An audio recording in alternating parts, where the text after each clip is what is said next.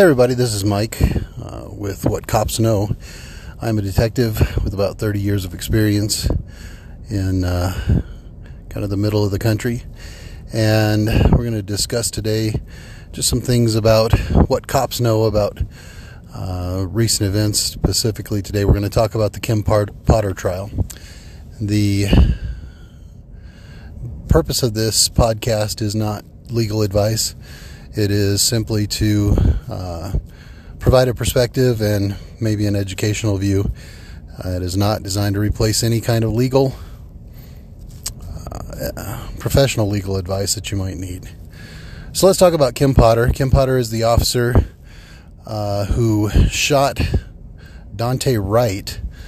Uh, and uh, if you recall, she said, Taser, taser, taser, I'm going to tase you uh, and then drew her actual handgun, her firearm, and fired one time after saying taser, taser, taser, uh, and ultimately killed Mr. Wright as he fled from the scene. Uh, the situation was Kim Potter uh, was a very experienced officer, something like 20 some odd years on the force.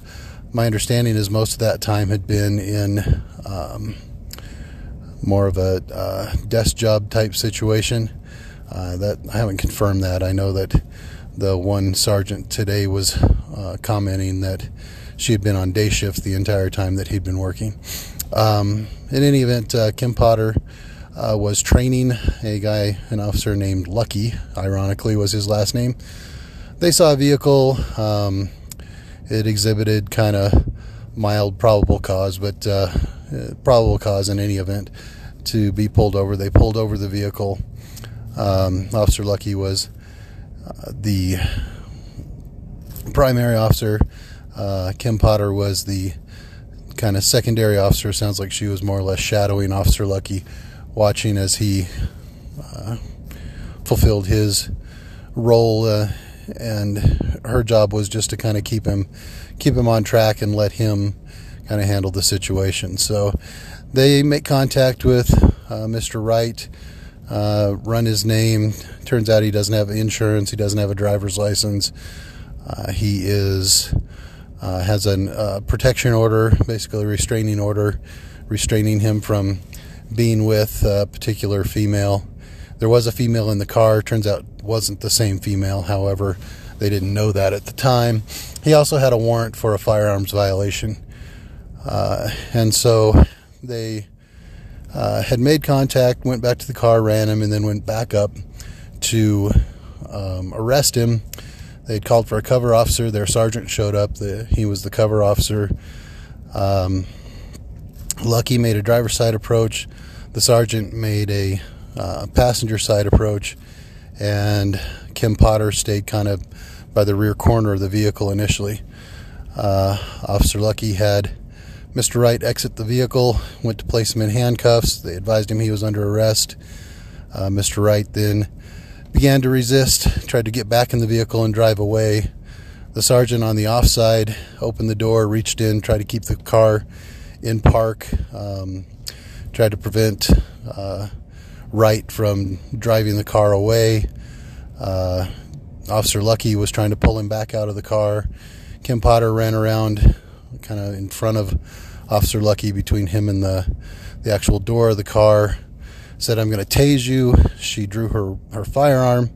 She said, "Taser, taser, taser," and then she fired one shot. At which point, Mr. Wright um, apparently got the vehicle in drive because it was a kind of on the center console type shifter. Got the vehicle in drive and drove away at a high rate of speed, ultimately crashing about a block away and dying after he uh, kind of creamed an old couple that were driving the opposite direction.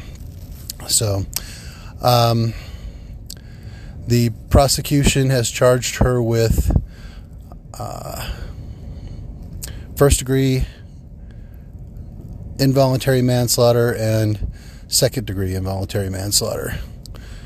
Uh, the theory was that uh, Miss Potter had uh, somehow purposely drawn her firearm instead of her taser.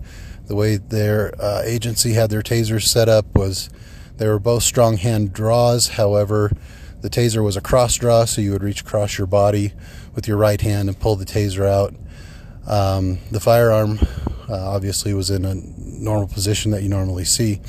Um, so they charged her with the first degree intentional homicide, or I'm sorry, involuntary hom- uh, manslaughter.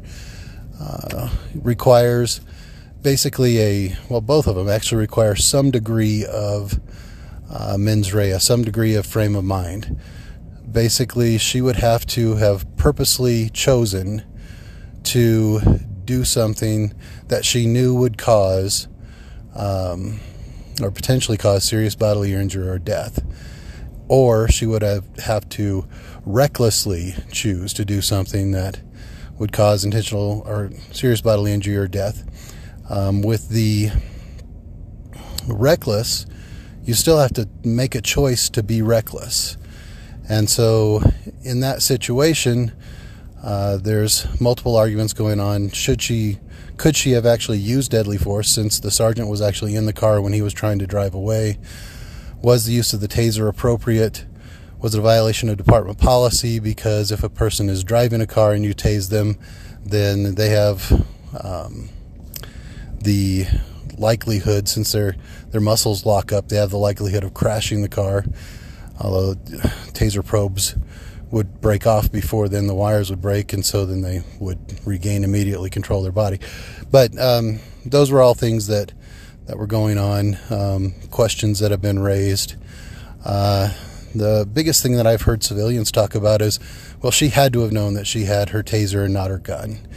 And the the the truth is that in that type of situation that's tense, uncertain, and rapidly evolving, a person um, you know, you're going to say, uh, you're going to you're going to tell your your your arm, hey, grab the taser, and then simultaneously you're going to uh, do the thing that your body has done reflexively. We have reflexes for a reason. Uh, it's to save us from saber tooth tigers. We don't have to think about things that we've done over and over again. We have muscle memory. We do those things automatically. They're hardwired and that way we're able to continue to use our brain for other things. So, in that situation, with her attention completely focused on Mr. Wright and the fight they were having to get him out of the vehicle, the fact that he had a weapons violation to begin with, uh, when she when her mind told her body grab the taser, it did automatic mode and grab the firearm, which she's drawn, I guarantee, in her career uh, a thousand times more often than she's drawn her taser, both in training and in practice. And so, um, and a taser has a similar similar ergonomics to a firearm in that it, it has kind of a if you look at a taser, it looks like a, a small, oddly shaped firearm. Uh, also, the way it's fired is the same as a firearm in that it it uh, you pull a trigger. So all those factors came into play. Uh, to say that she had the frame of mind that she was going to shoot the guy or or draw her gun purposely is just untrue. And if she was able to righteously use her taser and she meant to, then she just made a terrible mistake. And that terrible mistake, obviously, she needs to be held accountable for. However, uh, especially based on the charges that they brought, I don't think that those charges fit uh, a mistake. She had to have had a, uh, some frame of mind to to recklessly, purposely put him in danger. Uh, afterwards, you could tell she immediately, oh my gosh, I just shot him. Oh, you know, OMG, OMG, OMG. She's uh, she's saying it religiously. I try not to say that, but um, I just shot him. I'm going to prison. She's rolling around. She's crying. She's absolutely hysterical. All those things say show that she doesn't have that frame of mind, that mens rea. So uh, at this point, it's going to be interesting to see how things go. The prosecution is still putting their case on. Um, I'd love to hear if you have questions or comments. Uh, I'd love to have a discussion with you about it. Thank you and have a wonderful day.